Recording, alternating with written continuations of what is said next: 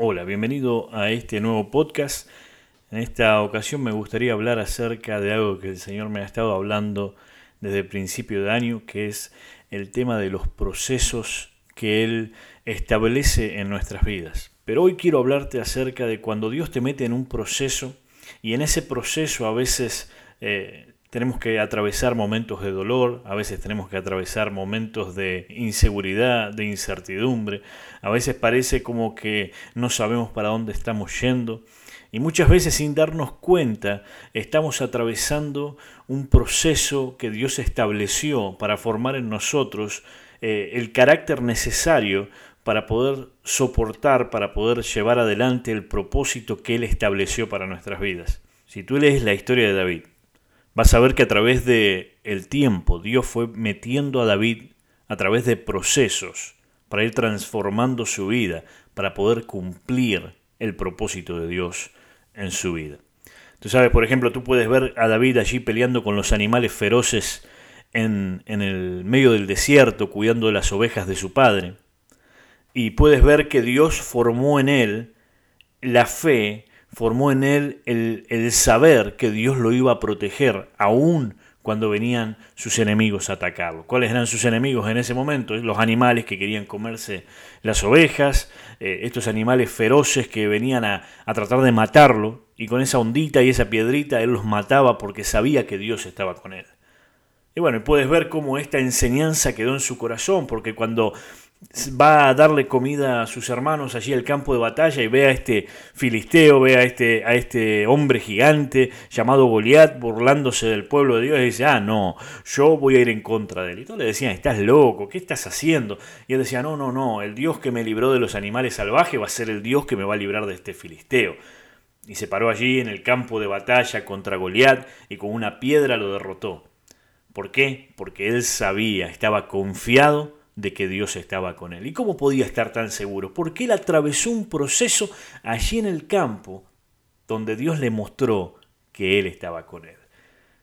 A mí me encanta ver la historia de David porque puedo ver los procesos en su vida y la verdad que también me da un poco de esperanza cuando yo estoy atravesando procesos donde Dios me está moldeando. A veces duelen, a veces duelen estos procesos. Vos fíjate, David, en un momento, si tú lees 1 Samuel eh, del 20 en adelante, tú ves que de repente pasó de ser un hombre alabado por el pueblo. El pueblo decía, Saúl mató a sus miles, David mató a sus diez miles. Pasó a ser un hombre perseguido. Pasó a ser un hombre que tenía que esconderse en las cuevas. Vos fíjate, en el versículo 1 del capítulo 22 de 1 Samuel dice, yéndose luego David de allí, huyó a la cueva de Adulán, y cuando sus hermanos y toda la casa de su padre lo supieron, vinieron allí a él, y se juntaron con él todos los afligidos, todos los que estaban endeudados, todos los que se hallaban en amargura de espíritu, y fue hecho jefe de ellos, y tuvo consigo como cuatrocientos hombres. Este es el hombre al que Dios le había prometido que iba a gobernar sobre el pueblo de Israel. Sin embargo, lo único que se encontraba era gobernando sobre aquellos que estaban afligidos, sobre todos los que estaban endeudados y sobre aquellos que estaban en amargura de espíritu. Tú te puedes imaginar, yo me puedo imaginar la mente de David. Él pensando, Señor, tú me prometiste que sería el rey de Israel y de repente lo único que estoy gobernando es gente que está afligida, gente que está endeudada, gente que está en amargura de espíritu. Pero David tenía un, un espíritu diferente. David conocía a Dios. Así que en vez de amargarse, él comenzó a buscar a Dios. De repente se entera de que los filisteos están atacando eh, una ciudad llamada Keila. Y él consulta a Dios y Dios le dice, sí, ve, ve a defender a Keila. Él va, defiende a Keila, salva a Keila de la mano de los filisteos. Y entonces eh, por ahí escucha de que Saúl iba a bajar a, a tratar de apresarlo, a tratar de matarlo una vez más. Entonces él consulta a Dios. Él empieza a buscar a Dios y le dice, Señor, Saúl va a venir en mi contra. A lo cual Dios le responde, sí, él va a bajar en tu contra. Y él le dice, Señor, la gente de Keila me va a entregar. Y Dios le contesta, sí, te van a entregar. Entonces David huye de aquella ciudad avisado por Dios y se salva de la muerte que le quería dar Saúl. Tú puedes ver que la historia sigue, Saúl trata de matarlo un par de veces más y siempre Dios lo libró. Este, y eso es algo, algo muy importante, saber que el mismo Dios que lo libró de los animales en el desierto fue el mismo Dios que lo libró de la mano de Saúl cuando lo quería matar. En el verso 14 de, en el versículo 14 del capítulo 23 de Primera Samuel podemos encontrar un versículo que es impresionante. Dice David se quedó en el desierto en lugares fuertes y habitaba en un monte del desierto de Sif y lo buscaba Saúl todos los días, pero Dios no lo entregó en sus manos. Tú ves, cuando tú estás atravesando un proceso en tu vida que es para moldearte, para edificarte, muchas veces el enemigo va a estar buscándote todos los días. Tú vas a sentir la opresión, tú vas a sentir que el enemigo te está buscando, te vas a sentir a veces que estás corriendo de un lado a otro tratando de esconderte del enemigo, pero quiero que sepas esto, que aunque el enemigo te busque todos los días de tu vida, Dios no te entregará en sus manos. Eso es clave, saber de que aún en los momentos difíciles de nuestra vida, Dios no nos va a entregar en las manos de nuestro enemigo. Los procesos son necesarios. Porque los procesos construyen el carácter en nosotros para poder cumplir el propósito de Dios en nuestra vida.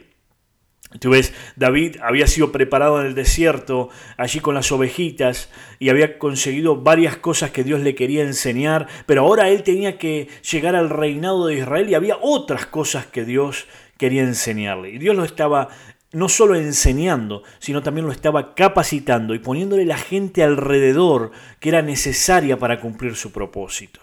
Tú ves, muchos de nosotros queremos a través de una forma humana manipular las situaciones. Queremos conectarnos con la persona más famosa, queremos conectarnos con el más pudiente, con aquel que vemos que tiene dinero, queremos conectarnos con la persona que tiene aquellos contactos que nosotros pensamos en nuestra humanidad que nos van a llevar a avanzar en la vida, en el ministerio, en la familia, en lo que sea. Pero tú ves en la historia de David y en muchas otras historias cómo las conexiones que Dios prepara muchas veces no son las conexiones que nosotros buscaríamos. Tú ves a David, para lograr conquistar reinos, Dios lo puso primero a cargo de gente endeudada, amargada de espíritu, triste.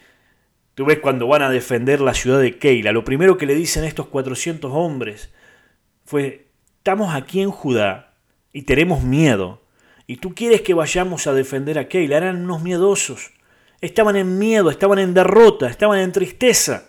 Pero sin embargo David consultó a Dios y Dios le dijo, sí, ve. Y él tomó estos 400 hombres y le dijo, vamos.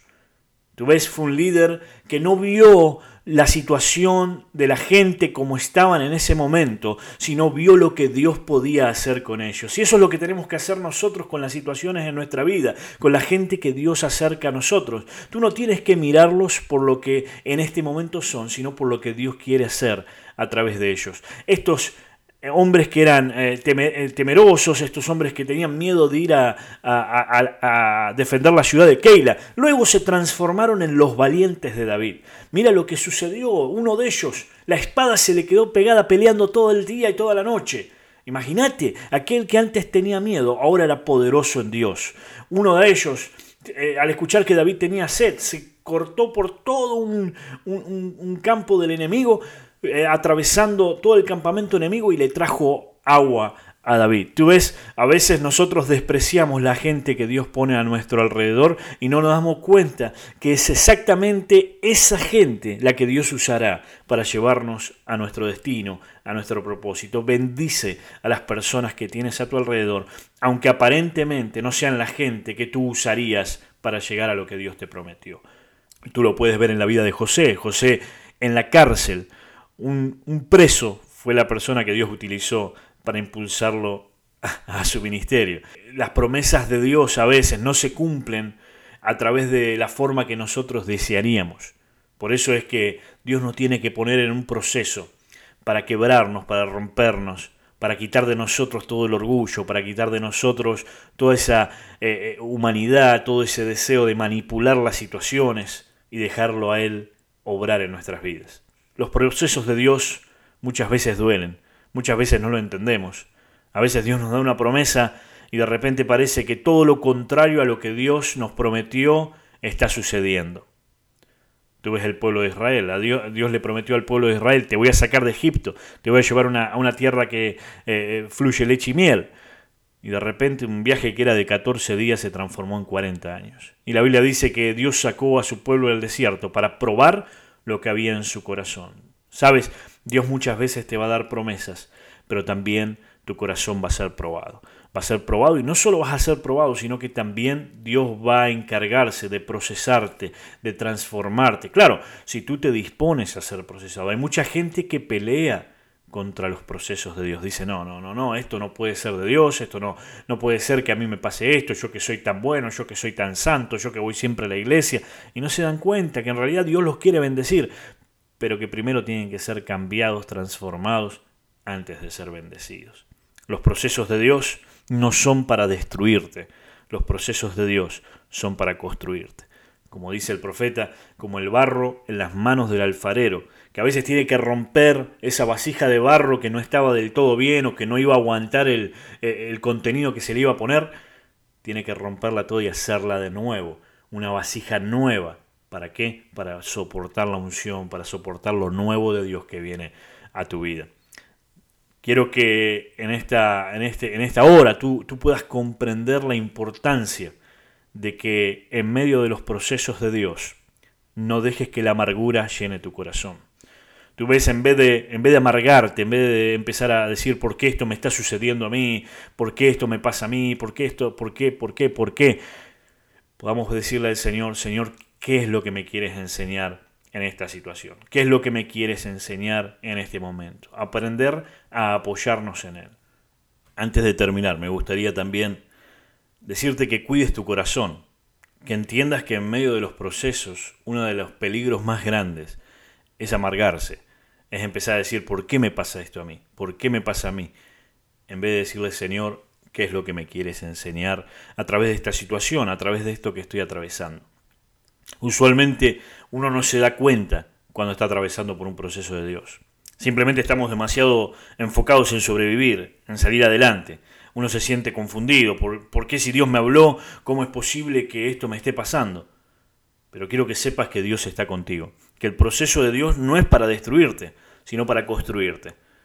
Que al final del camino mirarás hacia atrás y verás que en cada momento en los que te sentiste confundido, solo, derrotado, Dios estaba contigo.